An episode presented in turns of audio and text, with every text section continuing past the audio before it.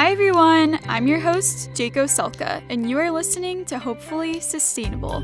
Each week, I'm going to talk to extraordinary people who are doing extraordinary things to make the world a more sustainable place.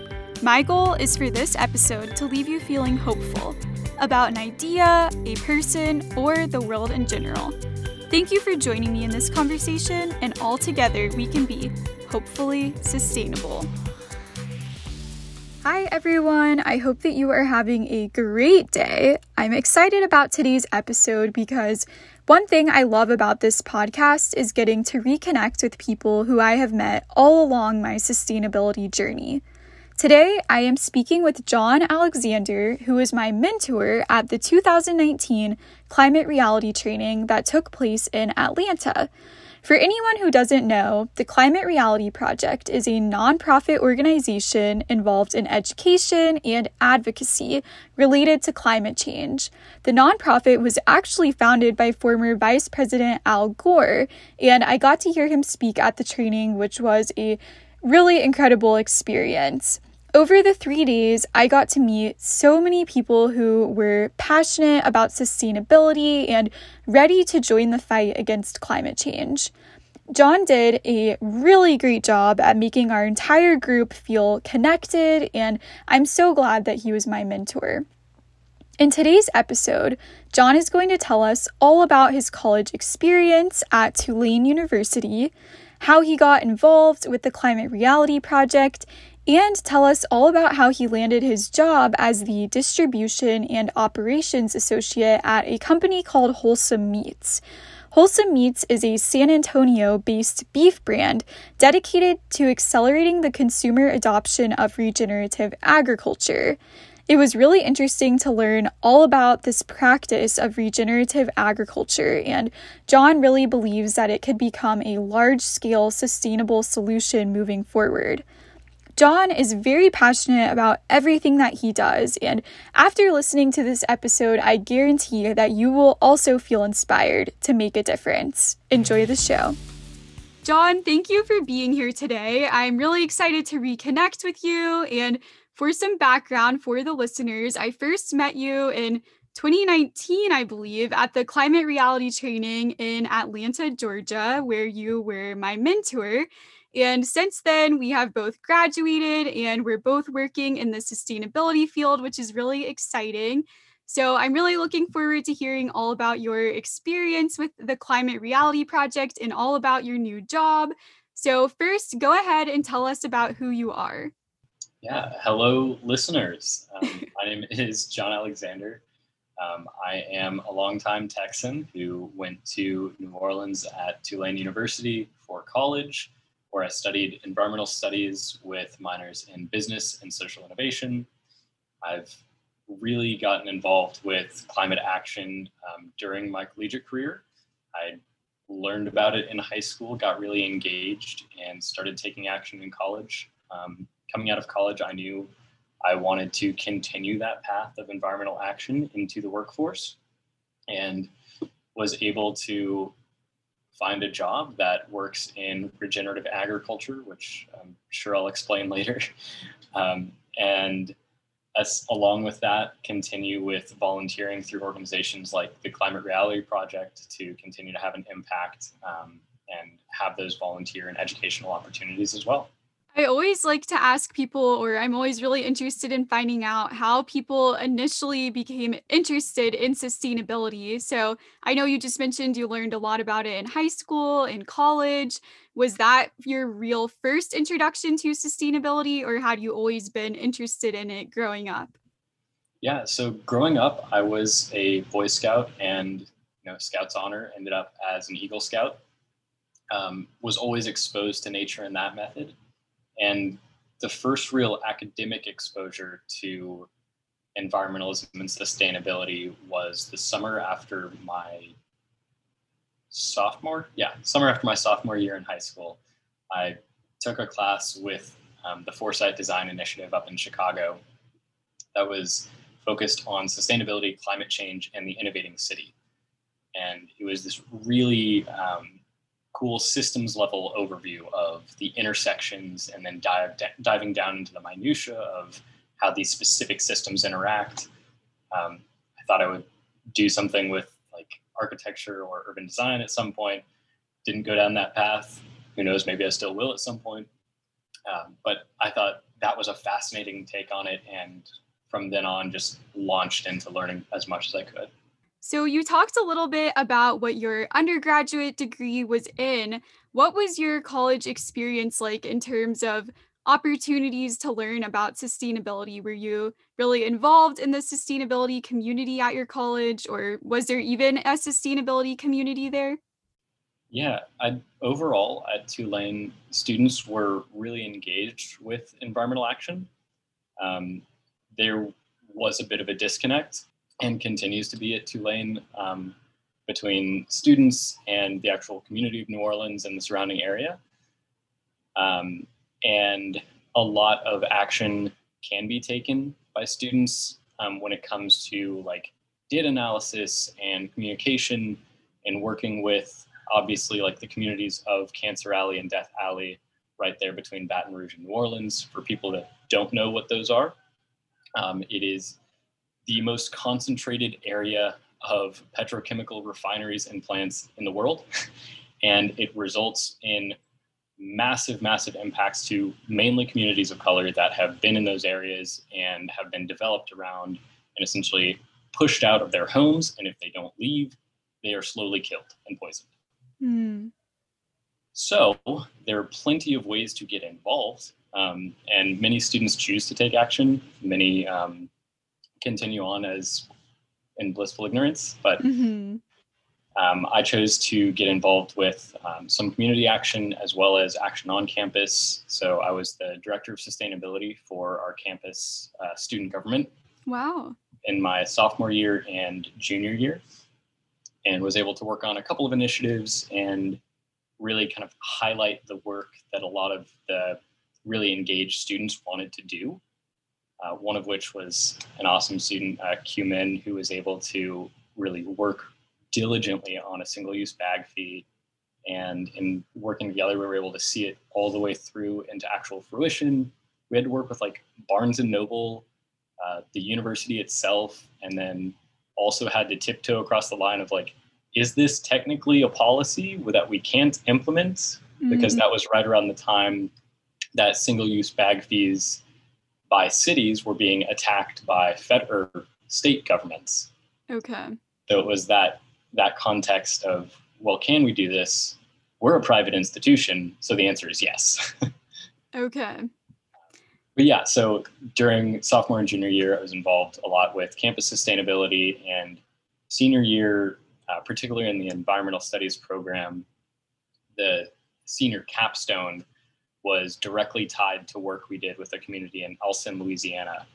Um, and one of the aspects we did there was analyze and kind of break down a public comment period on a landfill there so that when it came to submitting these actual like analyses of what the public comments were we could go to the approving board and say look here are the comments that were made and here's who said them and here are the yeses which is like this many and hear all of the people in the surrounding community who say no, can you really stand with approving this?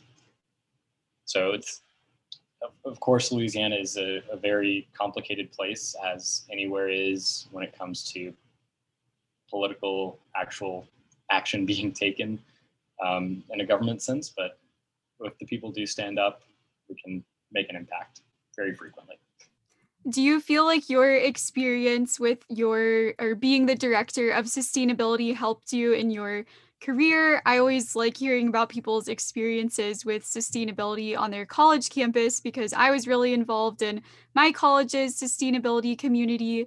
So, what was that like um, being in the sustainability community and really making an impact? How did that help with your career? 1000% connected, yes. Um, so, when I was involved with sustainability on campus, it, it very much, I think, empowered me to continue to take environmental action. And I was very fortunate with the, the director of sustainability who came before me. uh, she very much like took me under her wing freshman year and kind of guided me, educated me on like, this is how you take action here. This is how you can make these changes. And sophomore year, for some reason, I was, it was an application process to be the director and they chose a sophomore. so I was like super excited, gung ho, like, and I think part of the benefit of being a sophomore going into that position was that I wasn't on campus long enough to be jaded mm. about what we could and couldn't do. So I was just like, we can do anything. and as much as that was like a very young outlook on it, I think it did inform and allow us to take more drastic action than we thought we could. Um, and then after I left the position at the end of junior year, I stayed involved with student government, um, but I was able to kind of do the same thing and coach up another freshman who then took over the committee and did a wonderful job with it. Now she's been able to pass it along to someone else at the end of this year. Oh, that's great. And I feel like that attitude can be really contagious. So even if you're coming in a little naive, you're super passionate and you can still get a lot done and really influence people and make an impact when you're so positive and passionate about what you're doing. Definitely. Yeah. So, how did you get involved with the Climate Reality Project? And for anyone who's listening and maybe hasn't heard of what that is, can you explain a little bit about their mission and their goals? Definitely. The Climate Reality Project, the way that I first got involved was after my after my sophomore year of college, I was really looking for ways to get involved more nationally and broadly um, and into the world because I'd gotten involved on my campus. I'd started getting involved in the community, and I was ready to kind of look at larger programs. Saw Climate Reality was offering a training in LA, and made my way out to LA, where I had a wonderful time at the training. Really met some incredible people, uh, both mentors and mentees alike, and it's like, oh yeah, this organization is doing incredible work so climate reality is really all about spreading the mes- message of climate change. And there are three kind of questions. You know, it's like, must we act? Can we act? Will we act? And must we act? Of course, we have to act. Can we act? Well, yeah, there are a bunch of different ways that we can take action on this. And will we act? So long as we drive the political will towards that positive impact? Yes. And one of the things that's been really incredible to see with climate reality over the years is a greater and greater connection with environmental justice work.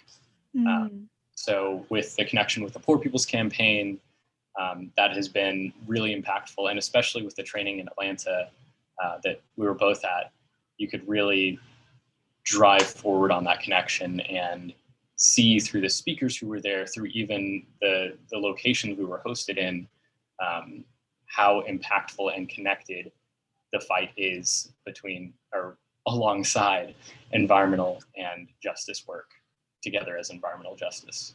Yeah, definitely. When I came into the training, I had personally never even heard of the Climate Reality Project. I didn't know anything about what to expect, but me and some of my other friends from the sustainability program at UGA all heard about it. And I was like, guys, we have to do this. This sounds super cool. It was actually over our spring break. So we were really dedicated to coming. And it was such an incredible experience. The whole training, I learned so much. And you just get to meet and hear from so many amazing people. What was your first training like? What do you remember from it? Uh, LA was was absolutely wonderful. One of the things for me was my brother was or is still out on the West Coast, and so it was really great to be there and kind of see him, and at the same time be able to go to the training, and it was so like I said, it was incredible before, but honestly, the people that I've met through climate reality and through that first training you know, we'll we'll all like stay connected on Facebook or LinkedIn or whatever platform, and seeing the actions that they're taking someone will post about it and be like, "Oh my gosh, did you see like yada yada from training just did this incredible thing?" Or they'll just post themselves and say, "Look at this incredible thing that we were able to come together and do in our location or like in our city." And seeing all of that just further drives you to make that change yourself and to like drive forward on the impact in your location. Um, and all all of that together just ties into who the people are at the trainings. And if you stay connected you can really continue to drive the change in yourself just by being able to see those people that you're so in awe of when you first meet and continue to be in awe of even as you go, carry on together yeah, I feel like sustainability has such a domino effect. And when you see other people who are making a difference, it really just makes you want to make a difference at the same time. And how did you take the jump from attending the training to becoming a mentor? Definitely. Um, that was right around, let's see, that training was second half of junior year.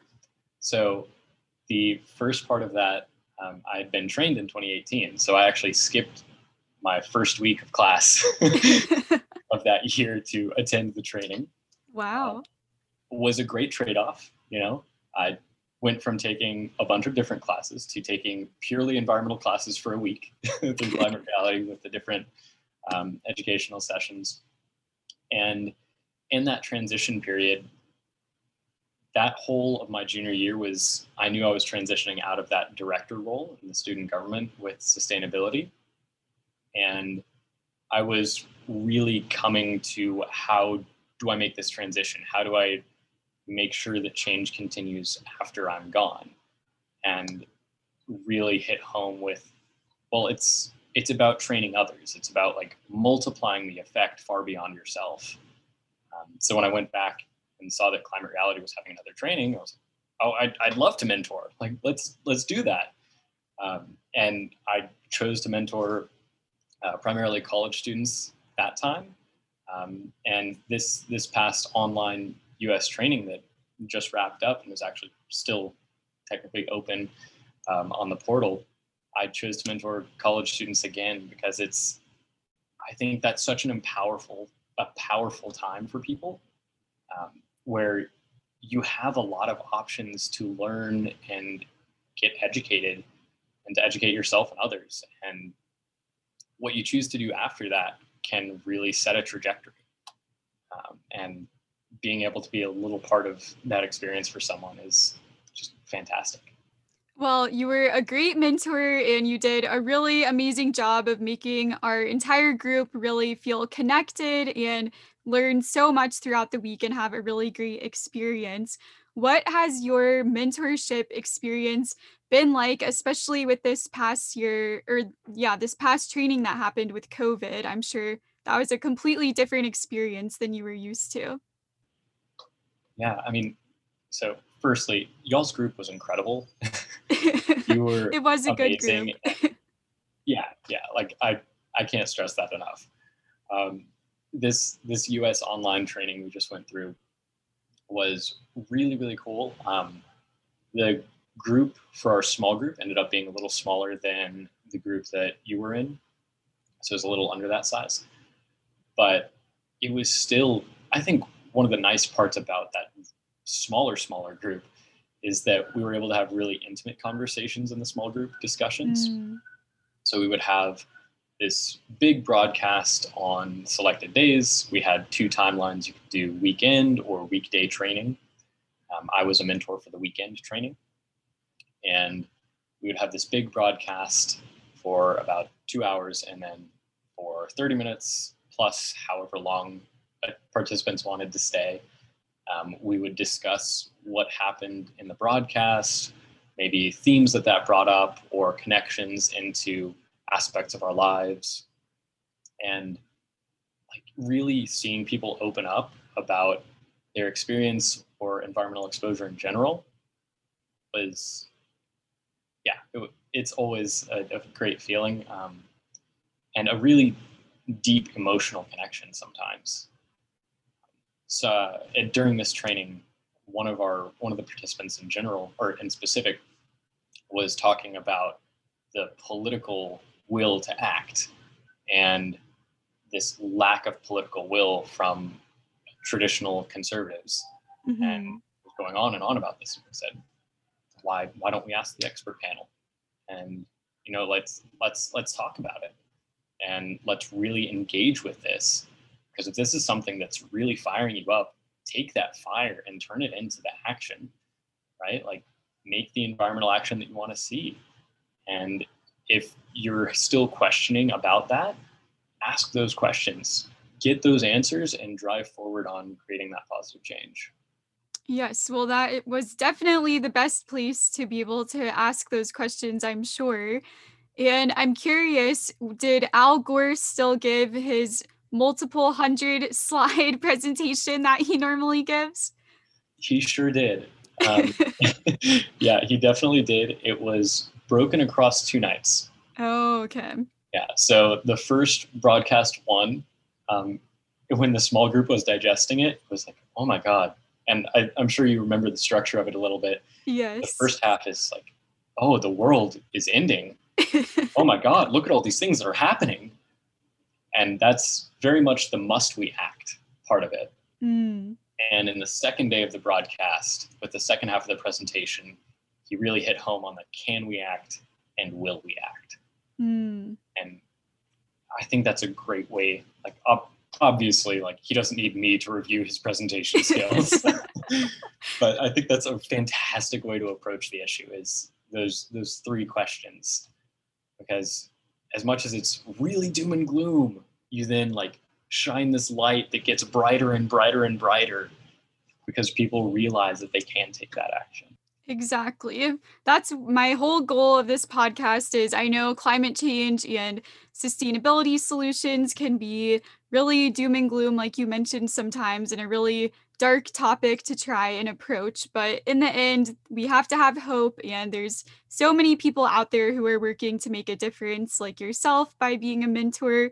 So I'm really really grateful for the training. For the listeners, what advice do you have for someone who wants to become an activist or become a part of this movement?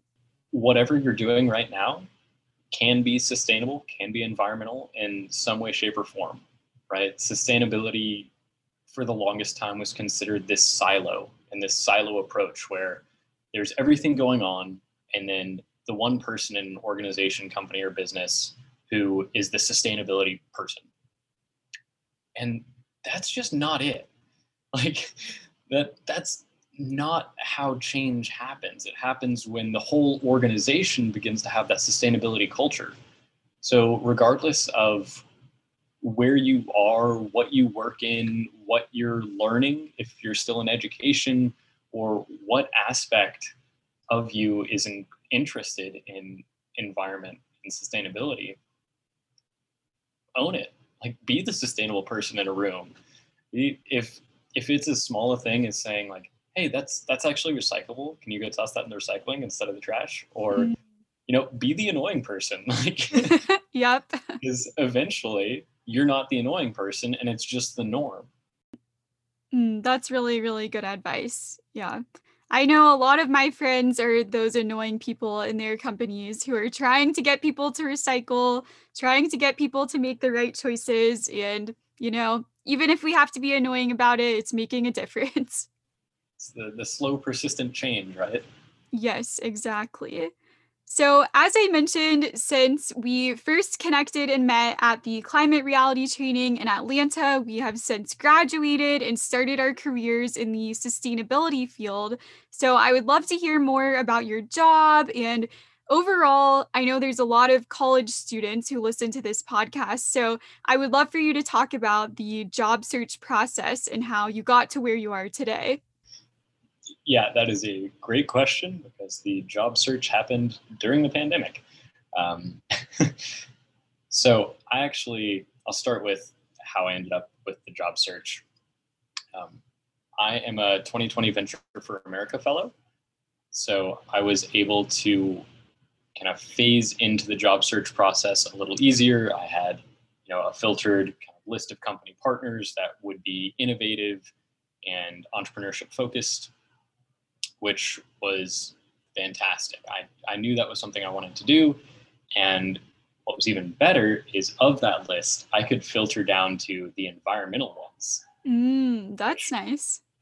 Was a smaller subset, but it allowed me to really focus my job search and recognize that, okay, these are environmental organizations that have entrepreneurship or innovation in what they do. And that allowed me to find wholesome meats in San Antonio and really connect with the work they're doing in regenerative agriculture. I guess that we are doing in regenerative agriculture, um, and start to utilize what my talents are uh, to implement the changes and grow the company to you know challenge conventional beef. So, what exactly is your role at the company? Yeah, so I wear many hats. Um, we are a growing team, um, which is also to say a small team. but I am the distribution and operations associate. So anything in operations or distribution, whether it is literally speaking with ranchers to purchase cattle, working with processors on slaughtering and butchering cattle into different portion cuts or ground beef, um, working with restaurant partners to make sure they're supplied, working with grocery stores to make sure they're supplied, um, working with our distributors. So uh, distributors can you know buy from us and then go out to all of their restaurant partners, or whether I'm literally just doing the deliveries myself or packaging shipping boxes that we then send out to consumers all over the country. Wow. So lots of different hats. So, as you mentioned, the company has a huge focus on regenerative agri- agriculture, or is really built on regenerative agriculture. So, can you talk about or explain what exactly regenerative agriculture is and how does it affect the planet, the animals, and the people working? I know that's a big question.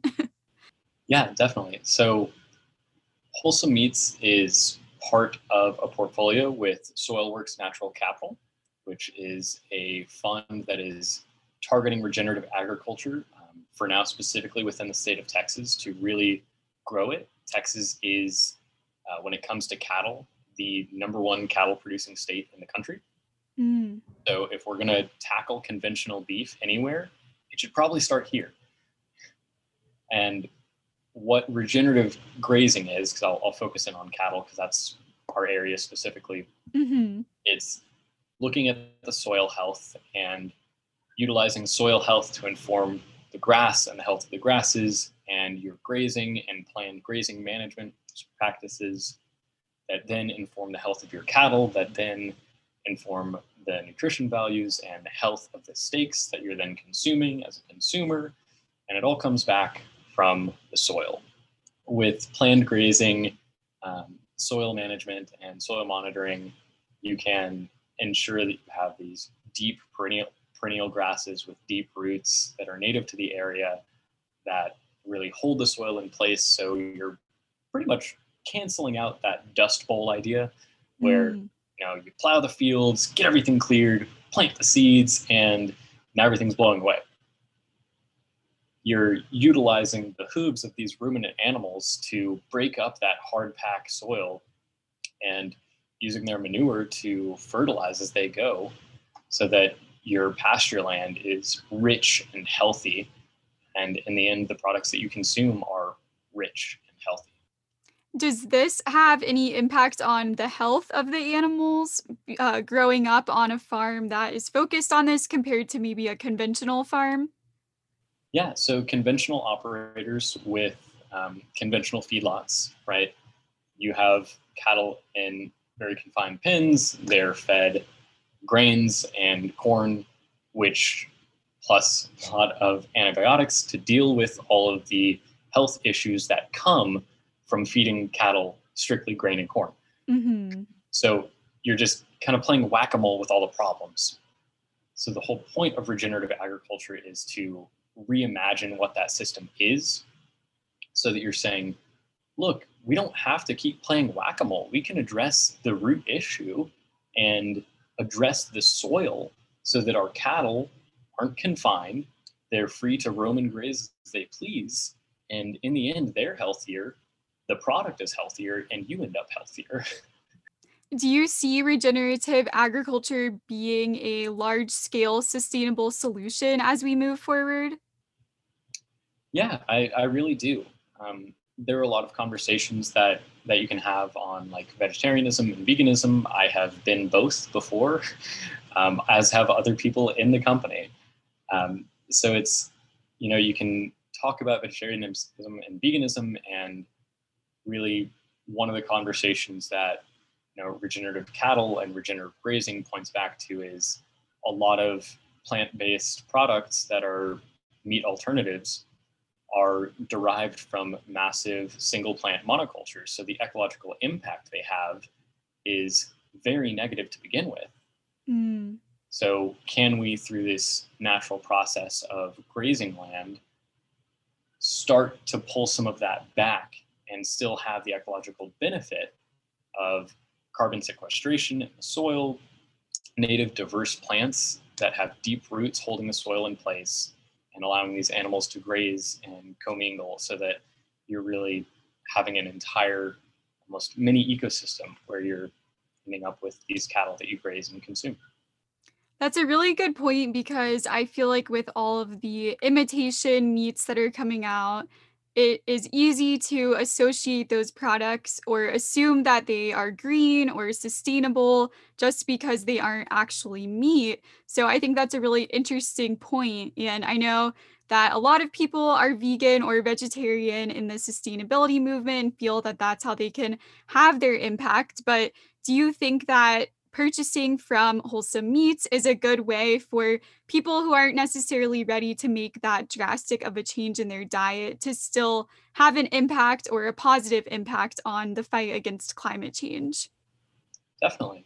Yeah, I think as as soon as people can transition away from conventional agriculture in in all of its senses, if it's transitioning from conventional beef to regenerative beef I'd prefer specifically wholesome um, if you're going to make that transition. But you know, everyone has their um, but as long as you can start making that transition towards regenerative, right? Because we have very degenerative pro- processes right now. We are sucking everything out of the soil, pumping chemicals into these animals and into these products so that we can have something that's okay ish. and we're talking about sustainable, right? Where we can sustain the land and sustain these crops and these plants and these animals. But we're transitioning, and sustainability is this transition to regenerative, where we're regrowing the capacity for the land to heal itself and for the plants and animals to coexist in this space, um, ourselves being one of those animals. So we want to go from degenerative, sustainable is kind of where we're at. Not really, though. we're still kind of behind the curve there. And regenerative is the end goal. Well, it's really amazing to hear how your experiences in college and then with the Climate Reality Project and now your job in the sustainability field have all come together and you're making such a big difference. How can people learn more about the Climate Reality Project and about your company as well? Definitely. So one of the things you can do for Climate Reality Project is literally look up the Climate Reality Project, and I guarantee you it'll be one of the first things to pop up. Um, it is a very quickly growing group with members all over the world and chapters all over the world, really driving forward on that positive change. Um, to get involved or to see what we're about with Wholesome Meats, you can go to getwholesome.com um, we have both information available there. Um, there's a publication called The Regeneration, which is about regenerative agriculture and innovations in ag in general. So you can look at that. Um, and then if you want to see other projects that we're connected to, we also post about that as well. So you can follow us over there. Also, if you'd like to order some wonderful regenerative beef, you can do that at Get Wholesome as well. Perfect. I'll be sure to link all of those in the show notes. And again, I had such an incredible experience at the climate reality training. So I really encourage everyone to look into that and see if there's a possibility for you to also participate in a future training. And John, I know that you have listened to episodes of the podcast before, so I'm sure you are anticipating the final question. But what are you hopeful about right now? I think for my answer to that, I'll go back to that that topic I was talking about with agriculture, where we're in a degenerative place. We're looking at sustainable and projecting forward into regenerative. I'm really hopeful for agriculture in the future. We're seeing a lot of a lot of agriculture transition to younger people coming back to the land and starting to really take ownership of the production of food across the country and as we're seeing that, we're seeing more and more transition to these positive environmental practices. So that's what makes me hopeful. Um, seeing the future of agriculture change before our eyes is you know, fantastic and beautiful to see. Yes, definitely. Well, agriculture is such a huge industry, so there's definitely a ton of room to make an impact there. And I'm really excited to reconnect with you and really looking forward to seeing where we both go in our sustainability journeys. And I really appreciate you being here today. So thanks for joining us on the podcast. John, thanks for being here today. Definitely. Thank thank you so much. Yeah. This this podcast is always fun to listen to. I'm very excited that I actually got to do one. well, I'm glad you joined. Thanks for listening to today's episode.